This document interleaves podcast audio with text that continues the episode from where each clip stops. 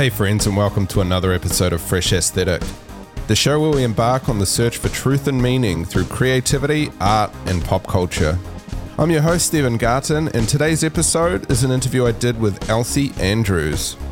Elsie is an illustrator based in Northland, New Zealand, and is known online by the name The Lonely Islander. This conversation was so fun, and we looked at a whole heap of things from racism at school from teachers to balancing mental health with a thriving side business, and a whole heap more. I've been super excited about this conversation for a long time and can't wait for you to hear it. Last week's episode, Dreaded Deadlines, was part of the series Matt and I are diving into, where we share our own creative processes with you in keeping with the theme of the season. Make sure to go back and check it out if you missed it. If you enjoy this episode, please consider sharing it with a friend and leaving a rating on Spotify or a review on Apple Podcasts. But enough of me talking and on to the interview. Let's hit it. This is exciting. Here with Elsie Andrews. Have I got your name right? Yes, that's it. I was just thinking because my I usually ask guests um, as a first question how you would introduce yourself to someone you've never met before, and I Oh, thought how yes. fitting that question is, considering you only just met me tonight. oh my gosh, yes. It's something I've I've always been asked this quite a few times, especially over like Zoom calls lately, like, oh, you know, everyone just introduce yourselves. And I low key really hate it. But it- you're right. Like if you've just missed someone, you probably want to like give your I guess best foot forward. So for me, um, so yeah, my name is Elsie. I am a digital illustrator and artist.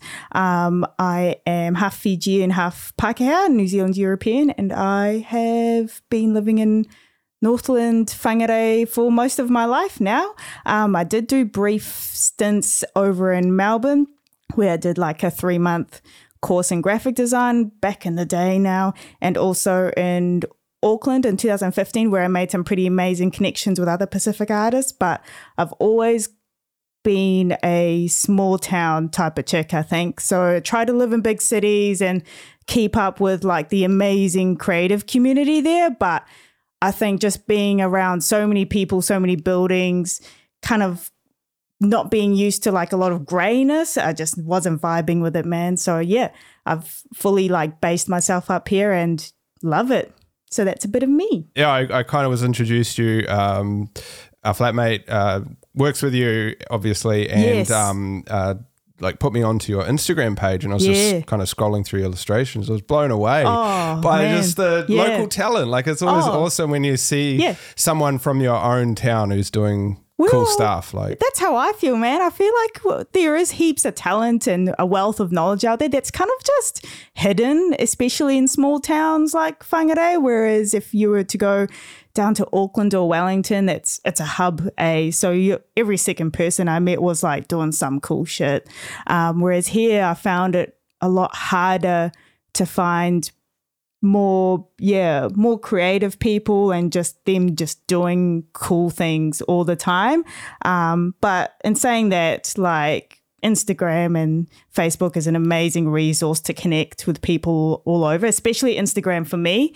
Um, that's how I really got my, I guess, start in my I get development of personal style, I want to say. So, so that whole Lonely Islander persona came from the first lockdown in 2020. So, like you, you know, like we've got all this time at home, and like a lot of people started picking up like just hobbies that they've always wanted to try or do, like the odd project um, that they've been, I guess, like putting off, you know, because of day to day life for me, it was a really great opportunity to really hone in on who I am as an artist, who I am as an illustrator. Because up until that point, I've always been trying to try other people's styles. Like, oh, I'll try black and white and be like, you know, really Vogue and fashion style, and then realize that just wasn't me. Or I'll try another style of um, artistry, and it just again, it didn't seem to fit. So that that first lockdown, I think, really kicked off who I was as an artist, which is this Pacific illustrator that doesn't necessarily have the same level, I guess, as the stereotypical loudness or extrovertness as a Pacific Islander would normally be described. Right. Okay. Um, so it was a good sort of culmination of that. And it, that's when I started to get kind of like more commission offerings that was way more aligned with my own style and values and colors and everything like that after that lockdown was yeah just how it kind of all came to be yeah that's that's so cool um because I was wanting to like ask you more about the indigenous side of your mm. art and kind of what inspired you to get into that because yeah. like I've noticed recently it's been like I'm I teach music that's my day job and yes. what I've noticed which has been so cool is how much um Maori has been coming Yo. out from local yes. local New Zealand artists and they've been translating heaps of these um, popular New Zealand songs into Te Reo Māori, oh, and it's yep. it's amazing. But and it's just showing this kind of shift where, mm. like when I was growing up, it just was non-existent. That yep. um, that dive into indigenous culture and into the oh. land and what connects us to the earth and things like that. Mm. Um, and I've loved seeing that come out as kind of like a. I hesitate to call it a trend, but it, mm. it, it, it's a trend in a good way. It's almost like a renaissance, yeah. Yeah, like yeah, the, that's a better rebirth. word. I like yeah. That better than yeah, trend. You're welcome. Yeah. yeah. um, yeah, no, man, you're you're right. Like I'm just thinking back when I was in high school and I took art all through five years. I've always been like heavy into um, visual arts from, I don't know, since I was in primary school, I guess. But yeah, you're right. Like a lot of the artists um, that we studied were all, you know, European, Italian um, artists or, you know, Pākehā artists that kind of, yeah, did all right here. And we did only do like a little bit, or we did only just touch on um, Maori artists. Like, and it's a real shame because I couldn't even tell you the names of them now because it's been so long ago.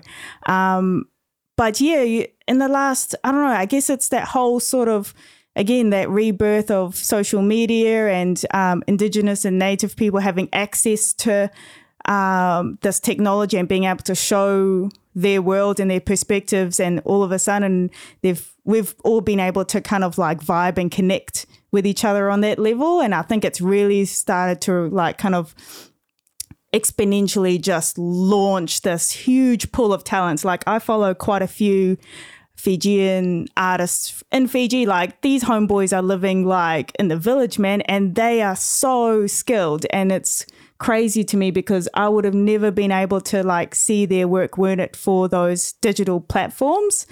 And just their vision is so unique and original.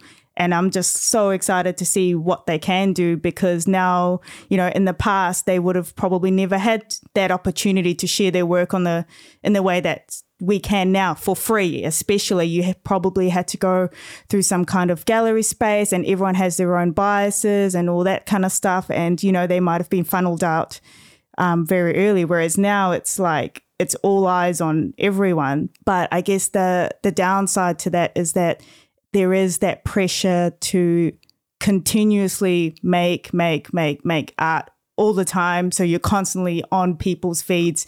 And that can, I guess, result in maybe work that isn't as of high quality as you'd want it to be. Um, but yeah, it's very exciting, but there's also risks, I guess, involved when we do get to see like amazing artists, especially who are Indigenous, do a lot of like cool original stuff. But I just worry that there's going to be that sort of burnout effect as well. Yeah. Wow. Yeah. There's there's lots in there to, yeah, to talk about. let's let's go.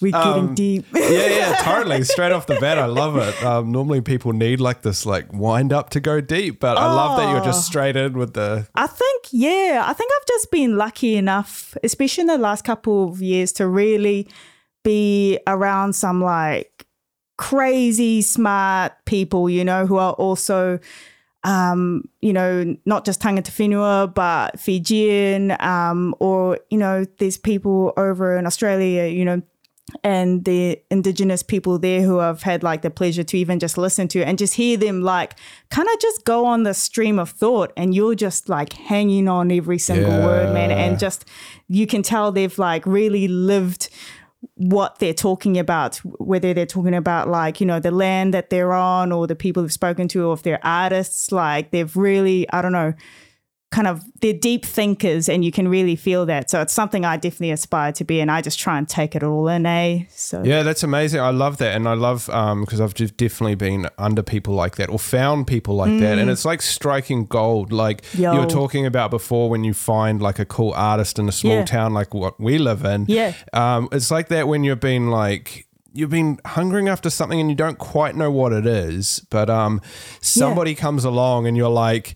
That's it. Yeah. you've got Yeah. it, and you just want to sit there and like like pick their brains on everything. Or they'll just they'll just say things the right way that's Yeah. in your head and it's like that's what Yeah. I want my artwork to be. I want it to have Wow. that feeling, that kind of like, I don't know, like nostalgic feeling and I think at the end of the day, I just want to make like just real shit, you know, and not really necessarily, like you say, you know, follow sort of trends as such, but um, always seek inspiration from your own lived experience, whether you're, yeah, it doesn't matter what background, but so long as it's yours and it's authentic, I think people notice. Yeah, and that's so awesome that um that that is actually coming out now because I feel Mm. like it's been stifled for a long time, and I mean there's a huge shift in um, NCEA. Like this is my Oh, okay. bread and butter of what I do every day, but there's a huge shift towards actually incorporating um, the treaty into uh, the Ooh. curriculum, and like it's always Oh, been yeah. there, but um, Yep. it's just uh, it's a tough one because there's so much whiteness and we just Mm. don't know what we don't know. We don't know how to like bring it in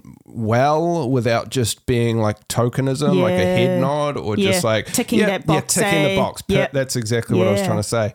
Um, and it's it's it can be like you're stuck almost in your tracks of like what do I do? I'm not sure how to do this well. Um, but like just hearing the stories like i'm preparing a unit of work at the moment Mm. all about um, like some songs that really dive into the culture of our land and and and i'm really enjoying it i'm really enjoying the learning that's coming from it and just Yep. seeing how the journey also that these artists have gone on like like your stan walker like um, Yeah. Six60 even and Lorde uh, crazy Yes. she released an album in te reo. it's Oh, it's mind wild. blowing. It's it's like that's so cool, and Amazing. it's it's so cool that it's not like I don't know. It just seems accessible to everybody. And they tend to do it in like the best way possible. Like with Lorde, she just did this really cool, oh, it was like this photo shoot thing. And my mate Tash was part of it. She's Fijian and her friend Hohoa was part of the um, production as well. And it was just like really cool to see her utilize not just like fantastic talent, but like fantastic indigenous talent where they can really respect like not just the land they're on but like the clothes that they're wearing and who they're using and what they're trying to represent i think is like just so badass and i'm glad to hear that you guys are yeah ncda nzqa is it Oh, NZQA, NZQA. NCEA is NCEA, the, the right. kind of the standards and what you. i should know that i took NCEA Oh, it's, it's all good. we forget everything right after we leave school, yeah, right? it's, it's out, man. But yeah, I'm glad they're yeah trying to yeah incorporate it without making it yeah tokenistic or you know it's not very it's all very not so surface level i guess. They're trying to i guess make it really ingrained into the curriculum. So that's exciting. That's good. Yeah. and i guess it'll be cool for you guys yeah if if that does open up a sort of opportunity to get people in that can even take that further where it's you know like i don't know just other teachers that do live you know and are extremely knowledgeable about the treaty and all yeah, I mean, it's amazing yeah. the people you meet along the way. Just Yeah. just from the mere fact of having to go and do something like like put a unit in place that has um, decent connections to Mm. um, to Indigenous culture and things like that. It it you learn so much, and it's great Yeah. Mm. if you're willing to put in the mahi to actually. Get into that because it Yeah. is hard. It, it, it takes Yeah. hours. Yeah. and I can see why it would might put people off because it's it's it, it's a steep learning curve. Like yeah learning a language is i mean Oh, not that you yeah. have to like be fluent in the language but I, But no, you're right. Like even for me, like uh, my lang, my, I'm I only know how to speak one language, and that to me is quite shameful, you know, because my mum's full blooded Fijian, and we're from there. So the fact that I can't really communicate with my family on that side is yeah, it's it just sucks really. So, but in saying that, like that's something I can control now. It's definitely like something that I've been slowly trying to pick up over time. But you're right, it is hard because it's easy for us to just fall on to, you know, English as that, you know, first colonized language, I suppose. But it is also sad because we're on we're not from here like neither of us are. So we need to learn you know the language of its people. So that includes te reo Māori. So that's also something I'm I've got in the back of my head where like if I really want to further myself, not just artistically, but as a person, I 100% believe that picking up another language is going to get you there because it's a different type of thinking as well. Like, even when I hear my mum talk, there'll be some words I pick up, or she'll even say things a certain way. And in English, it might not like it might have a like a literal meaning, but the feeling is different. So it's just all those sort of nuances get lost in translation, literally. And when you know the language, when you live in it, you get this whole other layer of like meaning as well. So I think, yeah, language is so important for everyone, not just creative people. Yeah, yeah, yeah. Uh, and I'm just blown away by the richness of of learning a culture. Like, um, my mum's uh, she taught English and French um, back when she was working, and it taught me a love for language mm. um, and inspired that in me. So I've always had that love for sound and language and just like getting it right and not just yeah. like actually trying with the pronunciation and and yeah. tr- trying your best and things like that. But yep yeah, it is. It has inspired me because, like, as a Pakeha, like I've often felt when we talk about culture, I'm just like I don't feel like I really have one. I know that's not true, but it, it just feels like you're kind of a hodgepodge of no culture. You know yeah, what I'm? Do you know what I'm yeah, saying? Yeah. And, and like it just digging into yeah. Maori culture has been so inspiring because you find out a bit about yourself. Like just mm. going like just the connection to land. I know I keep coming back to that, but the feeling of um, just being connected to land is not really something that Pakeha do mm, at all. That grounding. They kind eh? of they have the ownership mentality of yes. we own this piece yeah. of land, whereas um, for Maori it's much different, and yeah. um, that's just been so like yeah, just spiritually enlightening. It's great. Yeah. yeah. I think yeah, I think you really like hit something there because I was talking to my partner about it not too long ago, but I feel like there's a lot of Kiwi people here, let's say that, um, that I feel are kind of just like lost souls and there's not that sort of grounding behind them. Whereas I think with a lot of Indigenous people, they've been brought up in a very, you know, hold fast community. Like you say, there's that intense connection to the land, there's an intense connection to your family. Um, and those values that come with it. And I wonder if the modern day Kiwi person or even Westerner in general is trying to fill this void with other ownership or materialistic things rather than looking back on in and in themselves um, yeah, and so like you'll see people like maybe fill that void, and it could be like in the form of how they present with them themselves, like trying to look different with different clothes. It could be like the way they mark themselves with um, the tattoos they might choose to have because it looks cool. Um, it could be you know the type of food they eat. They want to I don't know like adhere to a certain diet, and that could possibly be their personality trait. So it's all these sort of things. Are, and I wonder, I don't know if it's right or wrong. This is just like me kind of trying to understand us, I guess, as a country, especially our generation. Like, if we're just trying to bring all these things into our lives and fill a void when really we should be having a very strong community like um, Māori people, or even Fijians. Like, I've always been really lucky to grow up, even in Whangarei, especially in Whangarei, where we've been lucky to have quite a strong Fijian community already. So that included us going celebrating Fiji Day every year, doing the meke, trying to learn, you know, um, social customs, trying to spend time with our aunties and how they do things, and just like telling stories as well. I think is a huge part. It's just connection over stories, and I wonder if that's just lost with a lot of Pakeha people. I don't know. You I, probably it, know more than me. oh, well, do I? Because I've obviously not haven't been in touch with my culture. I remember yeah. asking that same question at a yep. at a, a, teacher thing, and just because you can sometimes feel a little lost, like mm. uh, or, or like.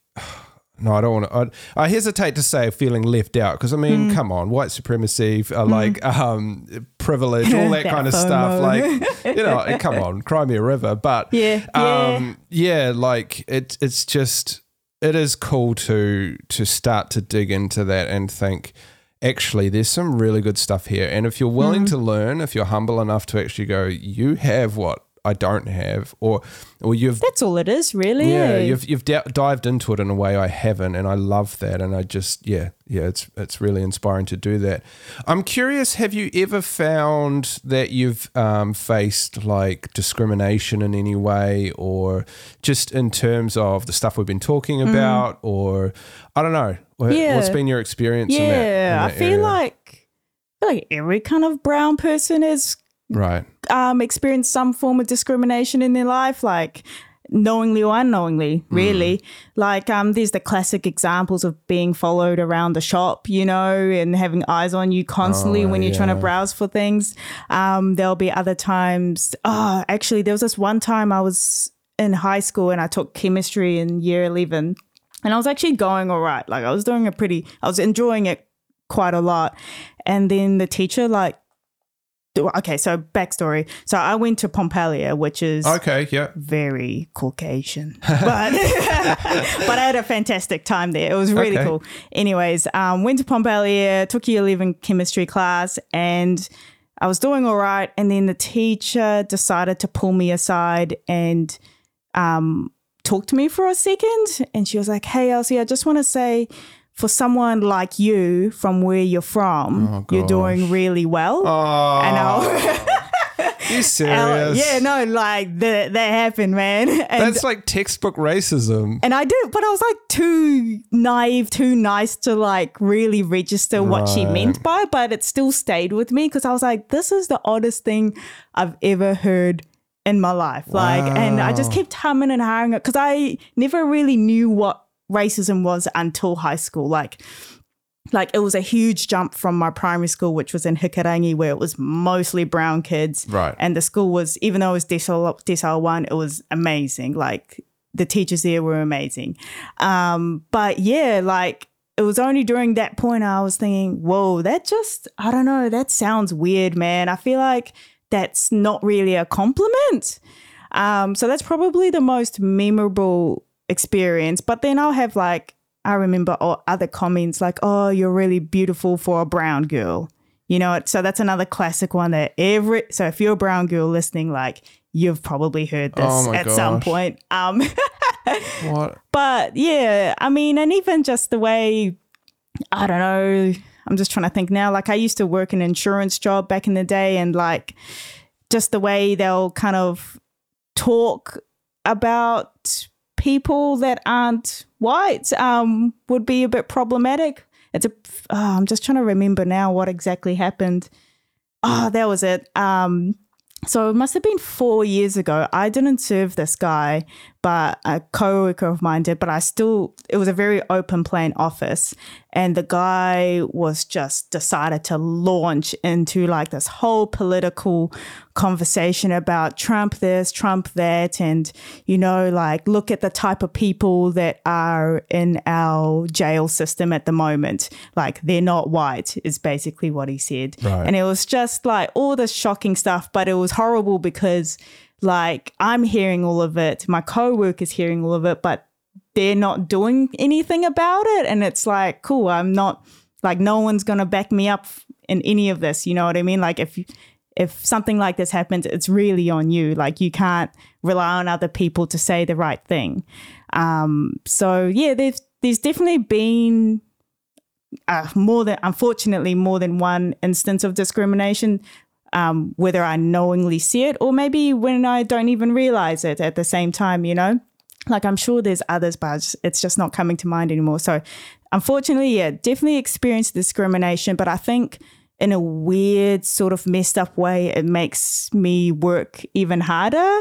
So like you know at the end of the day i can't change who i am and what i am as a person but what i can do is be proud of who i am. So like an example is this is back in high school i used to hate going out into the sun because i wanted to be as pale as possible which is absolutely oh, ridiculous. Whereas now i want to be like outside all the time and if i get dark then that's even better because that's just who i am as a person. So it's just, I think, being more comfortable in your skin and just showing it off, like through my work, through my interactions with people, how I talk to them, how they interact with me, um, and just trying to get as much value as I possibly can out of everything that I do. That's the best form of, I guess, revenge you want to say but if i can be seen as much as i can then that's that's the best outcome but yeah, de- racism definitely exists in New Zealand. oh yeah, oh yeah, yeah, yes, yeah, for sure. If someone says it doesn't, they're lying. Yeah, yeah, or they haven't experienced it. They don't yeah. know. Um, yeah. And, and, yeah, it's not until you really either see something firsthand. But even then, sometimes, like you yeah. say, people turn a blind eye, and you're saying you couldn't even trust the people in your workplace to speak up. Yeah, so yeah, yeah. And I've guess, and it's re- it was really tough for me to kind of like realize that because I've always grown up to like intensely respect your elders. So that means never right. talking back to them, never like like you're you're lower and they're higher. So whatever your elders say or uh, elders says, that's how it goes. So there was that other sort of I guess sub layer sub layer of trying to like a sub layer of conflict within myself. was is seeing this person saying all these horrible things and then you're trying to like fight within yourself like i need to be respectful my elder but they're saying things that are just totally not okay with me. So it's that internal struggle where how do i stand up for myself? How do i defend myself? Or how do i kind of call them out but then somehow still be respectful? Or just throw that out the window and not be respectful because that is also earned as well. So it's that whole inner conflict that I have to experience as well. Yeah, up. yeah, like a cognitive dissonance. Yeah. Um, and I'm curious about how shame has played a role in this because I know it mm. can so easily. And I was just resonating with some of your stories that you're talking about from school. Mm. Obviously, not in the same way, mm. as my experience was obviously different, but I still experienced heavy shame from incidences like um, you know, I don't know, something at school happens and you just feel this huge sense of shame. Like you mm. can't be yourself because yeah. who you are is just somehow not yeah. quite oh, right. Oh, yeah. And I'm just curious, like, how much, because you, you said how it kind of made you work harder. And I definitely, definitely ex- have experienced that. Um, how like a sense like a wound it creates a wound inside mm. you which makes you want to work harder almost to show people like yeah. like that revenge word you said. Yeah. Um, and, and, and it drives you to succeed. Like it, yeah. it definitely creates really good work because you're like pumping out the stuff to like to show people. Yeah. Um, but I'm curious, yeah, has that been your experience of what fuels your artwork?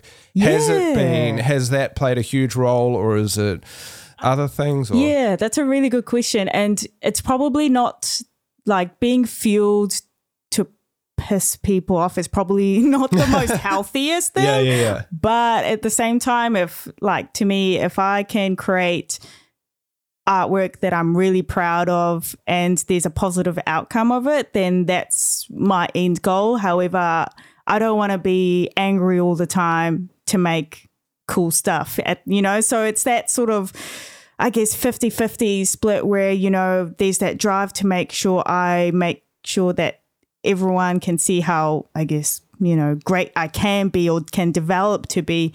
But I also want to make sure my drive, my energy also comes from the love of the people that I do care about and making sure that they're proud of me and are proud of the type of work that I do put out. Because at the end of the day, like when I do put out you know, artwork that's especially inspired by my heritage, I need to make sure that I'm honoring those people, especially my mum and her family. I don't want to put out stuff that they, that, you know, can be reductive or derogatory or, you know, uh, tokenistic as well. Like, I don't want that at all. I want it to sort of be, you know, not futuristic, but sort of like, in a sense, forward thinking, exciting, and feel good. Like, I want to make sure I make them see that in my artwork and that they're proud of me to put out, you know, a piece of them almost, you know, through my artwork. So that's there's that split as well.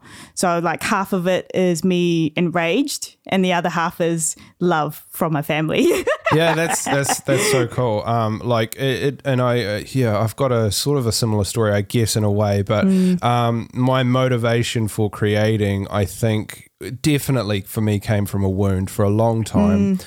Um, and then I read a book. Uh, it's called Falling Upward by Richard Rohr, but it completely oh. like turned my whole thinking upside down and like just kind of wow. revolutionized my motivation. Yeah. And I, I was, I, I don't know, it just really hit me so hard. Um, but it, it, it changed the way that I, I view creating or, or even just doing anything in general mm. um, and kind of gave me a new perspective there.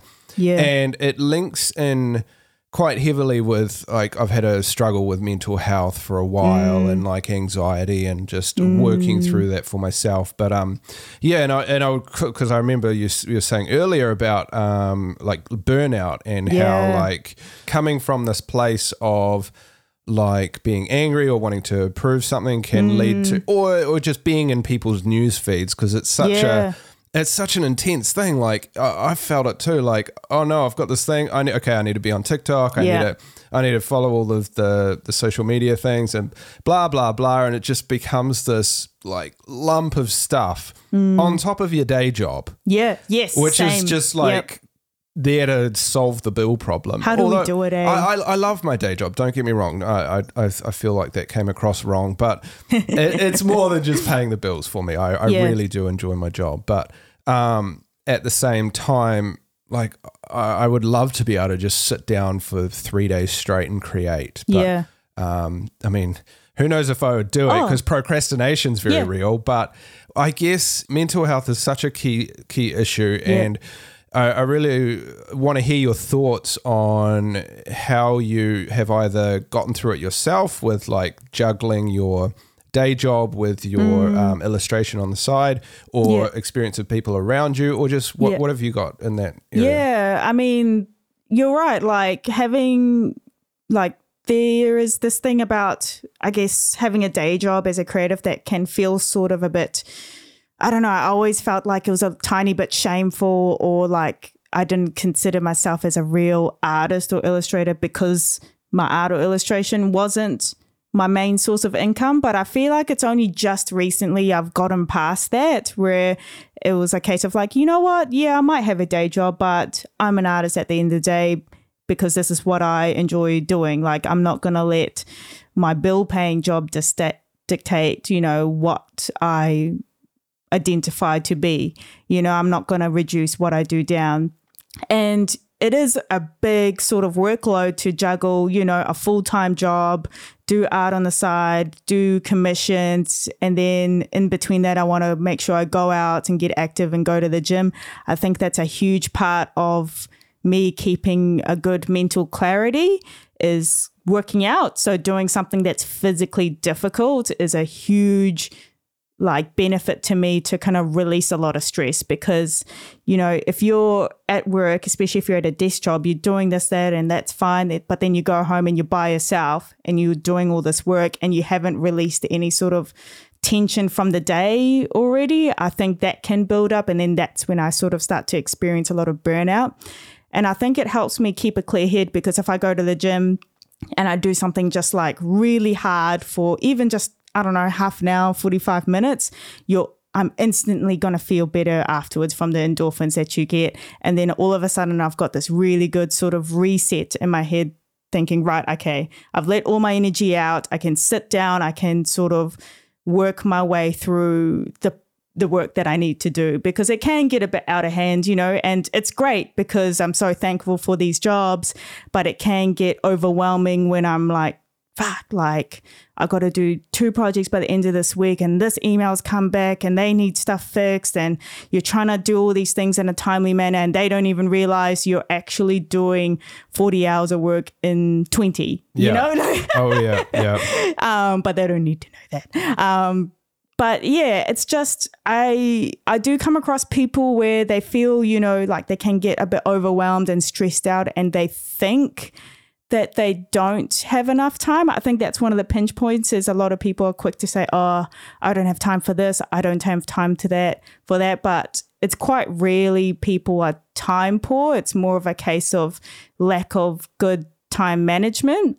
And that's something I've had to work on, um, especially in the last sort of two years, is really like hone in on how I want to use my time and just even like changing the way I talk about my time. So instead of, you know, sort of thinking, oh God, I have to do this, I have to do that, I want to look at my time and I have to really value it now. So whatever stuff that doesn't add value to me is just no longer like relevant, whether it's like putting a limit on how much time I spend on, you know, social media or if it's, you know, like uh, even, I don't know, seeing some friends, for example, like I'll have to, I might have to put like a time limit on that or even just cutting certain people out of my life that I don't have like a working relationship anymore. Not like I have knowingly, but it's just sort of you shift your mindset of like, this is how like time is so short and I'm going to value it. So whatever I do put into it, I want to make sure I'm the happiest from it. So it's it's a good way for me to not feel burnt out as easily and not have like as many oh, again not like I do, but not have as many maybe like breakdowns from from being so busy all the time. But it's just one of those things where like I found what really works is yeah, one physical exercise is a huge part. I think people need to do hard shit all the time maybe once a day, but all the time in a week. Um, and just being really kind of almost brutal with your time as well and who you spend time with. Um, those are probably the two biggest things I've found really mitigate any kind of stresses, anxieties, burnouts, anything like that. Yeah. Yeah, that's fantastic, um, and I I love that about exercise. And you had so much other good advice in there as well. Um, it's so practical, and it's yeah. um, like I love cycling and I love getting out. But yeah. man, I because I work two jobs and run a podcast, so um, insanity. Life's crazy. Yeah, yeah. um, plus, you want to just keep up regular old like relationships, you know, like right, and invest time into those, and not just be a workaholic. So, yeah, yeah. Um, the struggle is real, but I whenever I get out and do exercise, I always love it, and I'm always like, why don't I do this more often? Yeah. But just getting out there and doing it, I, I do find that hard, especially if I've got a mountain of work to get through, mm. um, and I just feel guilty, like that I need to be doing that work, yeah. or yeah. But man, that. every time after I after I exercise, um, I'm just so much happier, yeah. or just you feel like oh. I've just burnt off stress, I think. Like literally actually just burnt it off. Yeah, yeah. It's literally. crazy. It's oh, like I can't even tell you how how like highly I rate exercise. Like it's really like it seems a bit silly, but like our bodies are made to move, right? Yeah, so, totally. So yeah, especially as creatives, you know, like it's even more important because the type of work we do is very kind of, you know, like solo. You're generally sitting down or kind of in one position for an extended amount of time.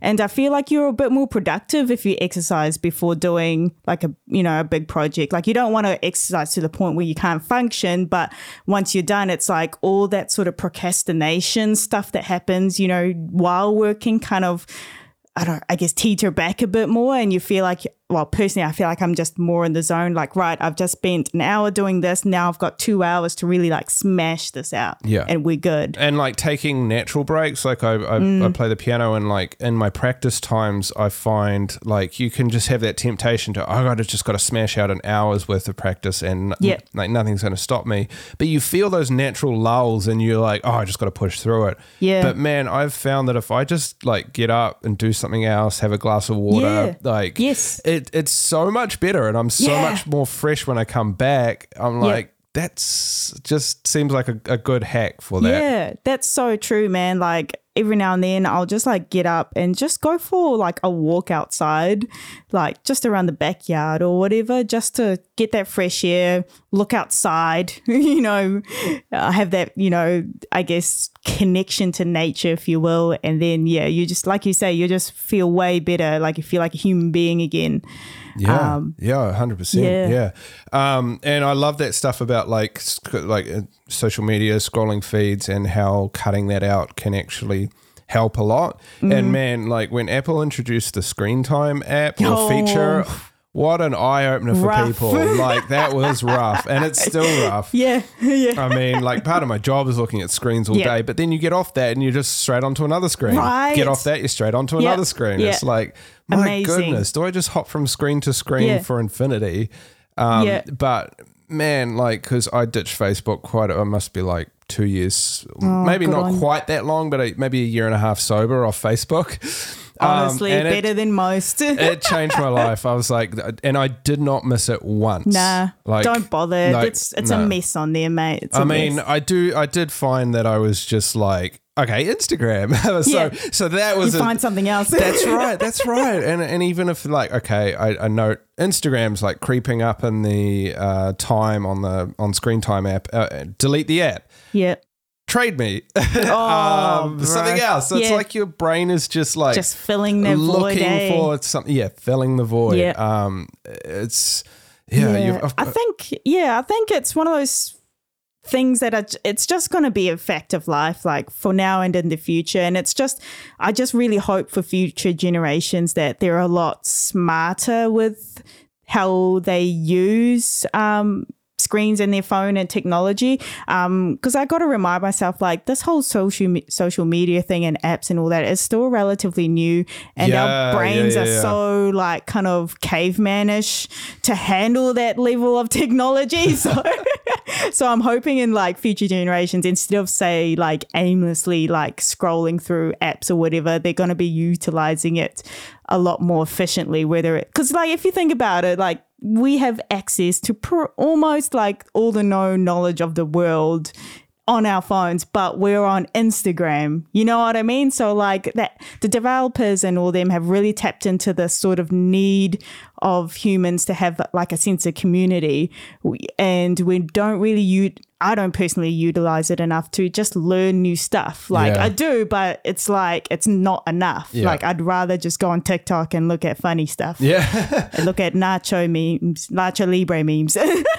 and there is something to be said for um for scheduling time scheduling in time to do things that you love. Like that's something that I really like honed in on in therapy mm. was just um had just because I just get way too productive. That's my kryptonite. Just like the the drive is intense. It's like you you just feel like you have to be achieving or producing yeah. things all the time, or yep. or somehow like you're not as worth, worthy yes. or valuable or something. It's so stupid Mood. when you say it out loud, yeah. but.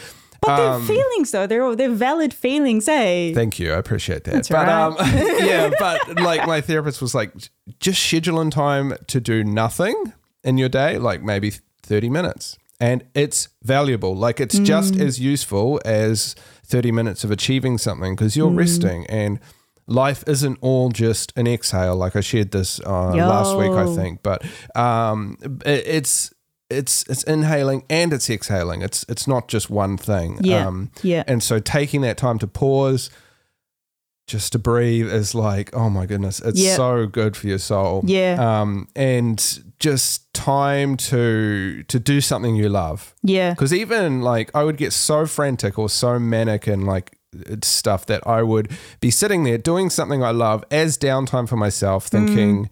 oh, I still need to do that job. And I'm not enjoying what I'm doing it's hard to present. be present, eh? Yeah. Yeah. and I feel, I feel like I've got that toxic trait now, just thinking about it and thinking about the things I've said. Maybe I should go to that therapist as well. But it's so, like, you're so right. Like, there is so much value out of just being still and being yeah. present and just like not having to feel guilty for just doing nothing. I think that's another big part is like, I've got a lot of guilt if I'm not being productive or if I'm not doing something for a purpose. Like, a lot of the best artwork I've created, I personally think, is from like the times where it wasn't for anything. Like it was just something that I felt and it, I just did it because I wanted to, not because I had this sort of motive to like, oh, I need to put up a new Instagram post. I need to like do this or create a new print or whatever. Like I think there's a lot of un- unknowingly or like without even trying there's a lot of like cool stuff that can come out of just doing nothing and just being present um, and resting. Like it's such a rare thing i think for a lot of creative people to do is just rest because it's so i don't know like especially during these uncertain times um, there's a lot of un- kind of need to constantly like be making stuff because we're just in this famine mode you know what i mean? Especially if you're making a lot of trying to make a lot of money or a lot of your income from your art like you're just like okay i need to survive and i need to constantly work. And then you have no time to to rest be present and meditate on i don't know the day or even just doing nothing. Like i think it's such good advice and i probably need to take it or not. I don't know yet. I constantly share good advice and then don't listen to it myself. Uh. yeah, I feel that.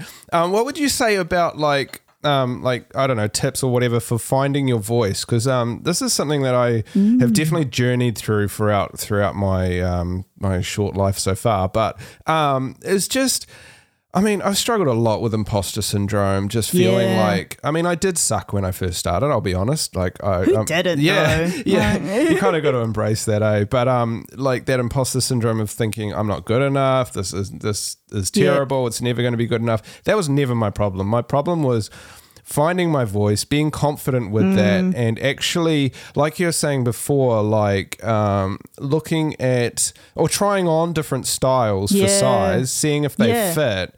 And then, like, I don't know, just finding where you sit, but also uh, yeah. not boxing yourself in at the same time and going, oh, I just do this. Yeah. Yeah.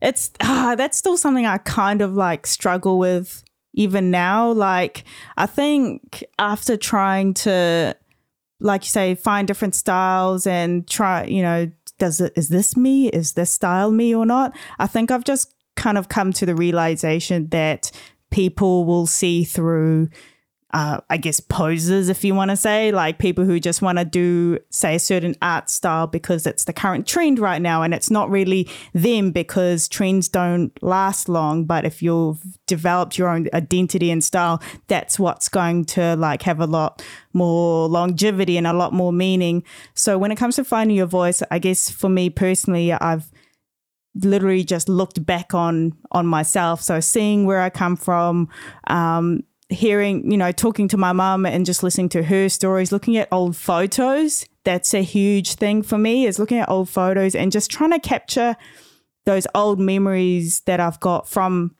living in Fiji, even if it was for such a short amount of time, like that's still a huge part of my identity. So I want, I've got this sort of like constant, I guess, yearn to like go back home and to that time period in the late 90s without actually having been there.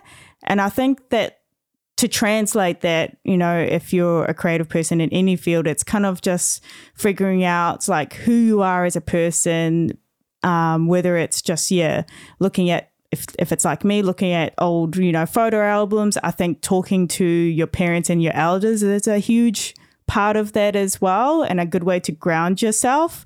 Um, and yeah and, and then you're kind of like building yourself up from there and then looking at your like interests and conversations with mates. Like i've always found that super inspiring and just um yeah and then kind of like weaving together the story of yourself and then the outcome you know could be amazing or you can like develop it even further like for example when i first kind of like dubbed this lonely islander thing for my Instagram, like one of the biggest inspirations for me, apart from my heritage, was actually my love for like the galaxies and the stars. I've always loved sci fi movie. So I sort of wanted to incorporate that kind of stellar cosmic reference into my artwork in some way and then some and then people kind of liked it and even if they didn't I didn't really care at that point, you know? So because it, it was me and it was real. So I think, yeah, if there was some tips I was going to give, it was that just look back on yourself, talk to your family members or, you know, close people um, and weave together your your story of who you are. Yeah, that's so good. And I, uh, oh man, I, I have struggled definitely with caring too much about what people think. Yeah, same. And I, and I, and I love that you brought out that I, I that you just didn't care at, at a point because yeah, I, I had to come to that point. Yeah. It's other- a journey. It is a Yeah. journey. You're right, and otherwise you just end up you're basically not doing anything for yourself. You're Yeah. just doing it for somebody else. Yeah. So Yeah, exactly. Yeah. And um, yeah, and I it ne- I was never sort of that person from the get from the beginning of not caring about other people's opinions. But I think one of the best pieces of advice or comments I ever received was from a close friend of mine, where I was like, "Oh, I really want to." Open my own online shop and sell prints, but I'm like terrified that it will fail and no one buys anything. And he was like, So what if they don't? Like, Wow. and I was like, What? that's so and he was like, The sun's still going to come up tomorrow. You just try another thing or you keep going. And that fully, like, just that one comment, like, it's so silly and simple and like common sense, but it was just something I've never sort of thought about Mm. because I've always been terrified by the idea of failing. But oh, then same. yeah, but then he's he was like, "Well, what happens after it? Nothing happens. So what if some people like don't care or whatever? It's like you can still keep going." And to me, that was just like phenomenal, phenomenal. Like it was a huge game changer and just totally flipped the way I, yeah, fa- uh, like presented my work, talked about my work as well. You know, so. Yeah, I think that was one of the biggest moments for me. Yeah, that's so good. Like, um, it was definitely a case for me with starting this podcast. Was Yeah. I was so scared nobody would listen. Yeah. I'd have zero listeners. Um, Yeah. so yeah, definitely feel that what Oh. you said. Yeah, Well, hope they have a bit more listeners after this. But it's, but you're like it's just one of those things, eh? Like you just got to be so consistent. Like yeah, yeah. like and I don't think enough people realize that as well. Like you're not going a lot of the times you're not going to have an overnight eh, I'm doing air quotes overnight success as soon as you launch something, you know, as soon as you put up your first um, podcast or first piece or whatever, like a lot of the times it needs to be. I think good things are a slow burn Yeah. a lot of the times where you just build, build, build. And so long as you've got your kind of like core values in place and this is who you are, like then the right people will come to you and the right people will listen to you. Like don't expect to sort of like just assume that people will magically find you and then like it's all go from there. Like it's one of those things where you really need to like work through it suffer through it. I think people don't another thing people don't realize is like sometimes great art comes from like a lot of suffering. Oh yeah, and, and like um, that definitely would leads me to my last question, and I'm just I'm conscious of your time as well. I want Yeah, to respect that, but um, um, on the show we talk a lot about how struggle shapes the journey, Mm. and um, like including like including and transcending your struggle, and Yeah. how that creates character in yourself, but it also like just makes you more at home in the world. I feel, and um, yeah, I just love that lesson. But uh, how has that been for you? Has how has struggle shaped your journey? whoa that's a tough question Yeah, save the best for last. Yeah, damn dog. Um, yeah, I I guess it, it was it's a really cool question because I guess I like I fully believe that sometimes really great, a lot of the times, really great art, art does come from struggle and like you really like mentally trying to like go into your depths to try and make this complex idea, but for me at least, kind of visualize it in the simplest way possible, you know? And I think, like I said before, like when there's that level of thinking behind it, it should you know, last more than hopefully your lifetime because there's meaning behind it. Um, so the way I might look at things is like when I do art, is there going to be a story behind this? Is who's going to resonate with it? Are they going to resonate with it? And it can take you know a few days for me to just literally mull over things like just thinking about ideas like for example um there's this group exhibition coming up, and I was just thinking about the theme and trying to like, I guess, figure out what the whole point of it was for me at least, and with the theme, and how do I answer this question.